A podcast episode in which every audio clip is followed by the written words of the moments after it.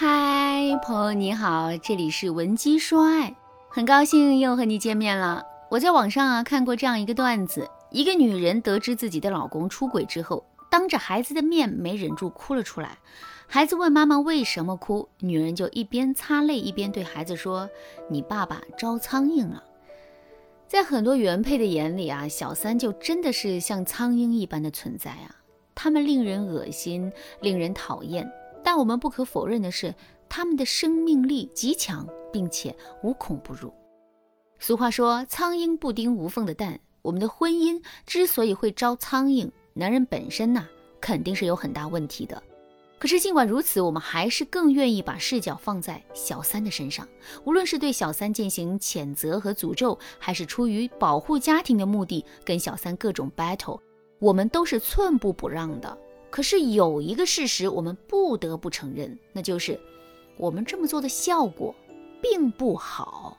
就比如我们在男人面前各种揭穿小三的坏心思，把小三说的一无是处，男人就会变得讨厌小三吗？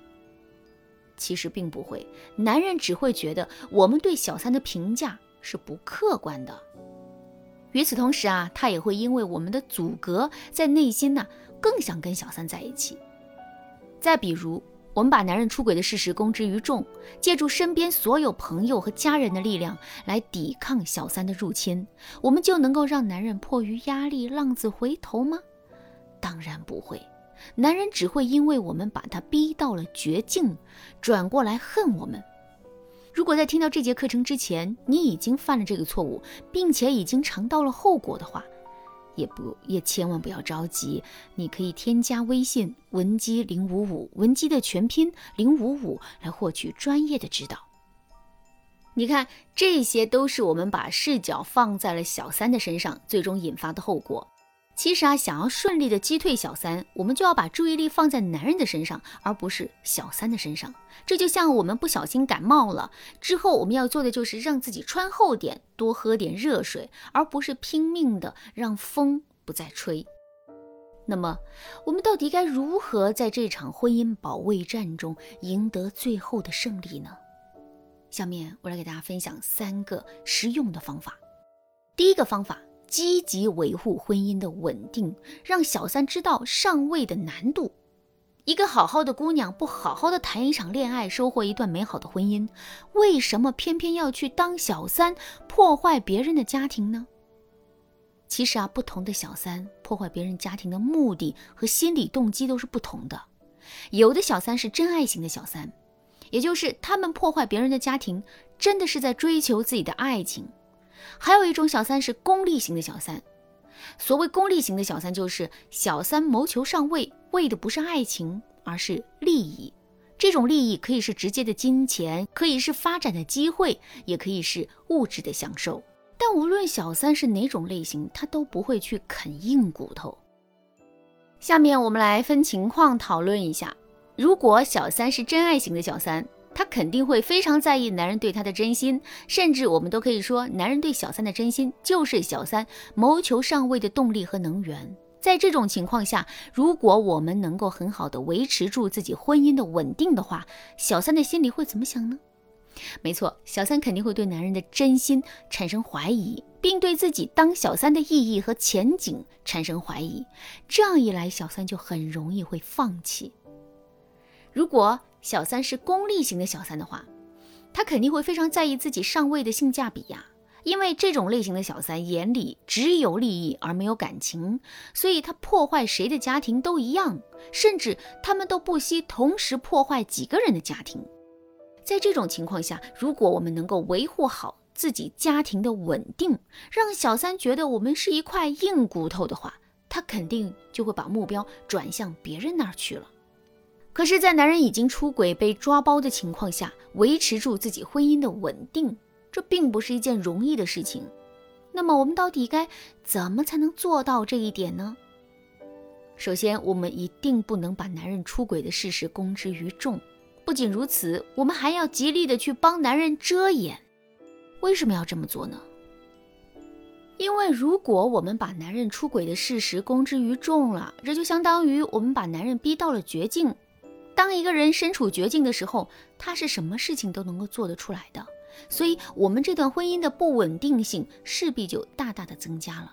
而且，我们把男人出轨的事实公之于众了，那么男人回归家庭的成本无疑就大大的增加了。回归家庭的成本增加了，男人最终回归家庭的几率就降低了。这绝对是我们不想见到的。所以啊，无论从哪个角度来说，发现男人出轨的事实之后，我们一定不能把这个事实公之于众。另外，我们还要学会以德报怨，站在男人的角度想问题。男人出轨了，这是一个天大的过错吗？这当然是一个天大的过错，而且这还是一件非常让人恶心的事情。所以啊，在面对这样的事情的时候，每个女人的内心都会感觉很委屈、很愤怒、很伤心难过。可是委屈、愤怒、伤心、难过，这真的有用吗？事实上，我们的情绪不仅不会推动我们更好的解决问题，还会把问题弄得更加的糟糕。其实，我们可以这样想：既然我们最终的目的是让男人浪子回头，重新回归家庭，那么我们就一定要做好自己的心理建设。也就是说，我们要暂时的把内心的委屈、愤怒、伤心、难过都掩藏起来，然后用一种平静的心态去面对男人，去处理两个人之间的关系。比如，我们要做到真心的去关心男人，真心的去享受和男人在一起的时光，真心的去和男人像之前一样秀恩爱。只有这样，男人才能真正感受到家庭的舒适，然后变得不舍得离开这个家庭。相反，如果我们只是嘴上说原谅了男人，可内心里啊却并没有原谅男人的话，我们对男人的怨愤啊肯定会在言行举止之中体现出来的。感受到我们对他的怨愤之后呢，男人在这个家的舒适感肯定就降低了。这个时候，他也就更容易会倒向小三那边。如果男人真的因为我们的错误操作完全倒在了小三那儿，那么我们的挽回还有希望吗？希望是有的，不过在具体操作的时候，我们一定要足够谨慎。如果你不知道该如何进行操作的话，可以添加微信文姬零五五，文姬的全拼零五五，来获取导师的针对性指导。好啦，今天的内容就到这里了，剩下部分我会在下节课继续讲述。闻鸡说爱，迷茫情场，你得力的军师。